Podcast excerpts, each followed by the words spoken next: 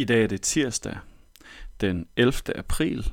Vi er lige på den anden side af påsken, og jeg vil gerne læse for dig fra Romerne 15, 17-29. Derfor kan jeg have min stolthed i Kristus Jesus over for Gud. For jeg vil ikke driste mig til at tale om andet, end det som Kristus har gjort gennem mig for at føre folkeslagene til lydighed i ord og gerning ved kraften, i tegn og under ved, ånd, ved Guds ånds kraft så har jeg da fuldført forkyndelsen af evangeliet om Kristus fra Jerusalem og vejen rundt helt til Illyrien. Blot har jeg sat en ære i kun at forkynde evangeliet der, hvor Kristi navn ikke tidligere har lyttet, for ikke at bygge, hvor andre har lagt grunden. Men som der står skrevet, de som ikke har fået fortalt om ham skal se, og de som ikke har hørt skal indse. Det er også grunden til, at jeg gang på gang er blevet forhindret i at komme til jer, men nu, da jeg ikke længere har noget virkefelt under disse himmelstrøg, og i flere år har længtes efter at besøge jer, ved at gøre det, når jeg rejser til Spanien.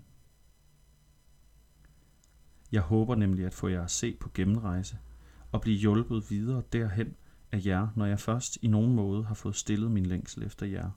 Men nu rejser jeg til Jerusalem med hjælp fra de, til de hellige. Makedonien og Achaia har nemlig besluttet, at de vil samle ind til en fælles gave til de fattige blandt de hellige i Jerusalem. De har besluttet det, og de står også i gæld til dem. For når de som hedninger har fået del i deres åndelige goder, skylder de også at hjælpe dem med materielle goder. Når jeg først så har, fuld, når jeg så har fuldført det og sikret dem denne gave, vil jeg rejse til Spanien og besøge jer på vejen. Og jeg ved, at når jeg kommer, vil jeg komme med Kristi velsignelse i hele dens fylde. Paulus er på vej til at slutte sit brev til romerne og han delagtiggør dem i sine rejseplaner her, lige på den anden side af påske. Og i dag der vil jeg bare tage et par vers her fra dagens tekst frem for dig. Det første. Derfor kan jeg have min stolthed i Kristus over for Gud. Hvad gør dig stolt i dit liv? Hvad kan du bryste dig af? Hvad kan du sige, jamen, det her har jeg i mit liv. Det her har jeg gjort. Det her, den her klub er jeg en del af. Derfor er jeg okay.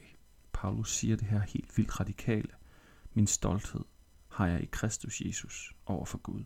Når jeg møder Gud, så har jeg ikke nogen anden stolthed. Når jeg møder mennesker, har jeg ikke nogen anden stolthed, end det, jeg kan se, Gud har gjort gennem mig. Selvom at vi ikke er Paulus, ikke er rejseevangelister og apostle, der skal bygge kirker alle mulige steder, måske skal nogen af os det, så tror jeg, det er vigtigt, at vi også forholder os til, om vores stolthed ligger i Jesus, i hvad han gør i os, gennem os for andre. Hvordan ser det ud, det Gud gør gennem os for andre på vores arbejdsplads, blandt vores kolleger, vores medstuderende, vores venner, de andre i den menighed, du er en del af måske? Paulus han oplever, hvordan Guds storhed, Guds kraft bare er kommet til syne, fordi han har ladt ham bestemme over sit liv. Han har set mange forskellige steder i verden. Han har fået lov at være med til at befri mennesker fra forfærdelige tilstande. Han har fået lov at se, hvordan Jesus har vendt op og ned i utallige menneskers liv. Blot ved at sige, jeg skal ikke bruge tid på at opbygge min egen stolthed. Jeg skal bruge tid på at opbygge en stolthed i Jesus og i det, han kan gøre gennem mig, gennem mit virke, gennem min frivillighed, gennem mit arbejde, gennem min familie, gennem hvordan jeg er og ønsker at være. Og det må vi lade os inspirere af fra Paulus. Lad os bede sammen. Kære Gud, tak for påsken. Tak fordi, at du oprejste din søn fra de døde, og vi derfor er frie fra frygt, for fordømmelse, for vores egen syndige tilbøjelighed for en dag at skulle dø.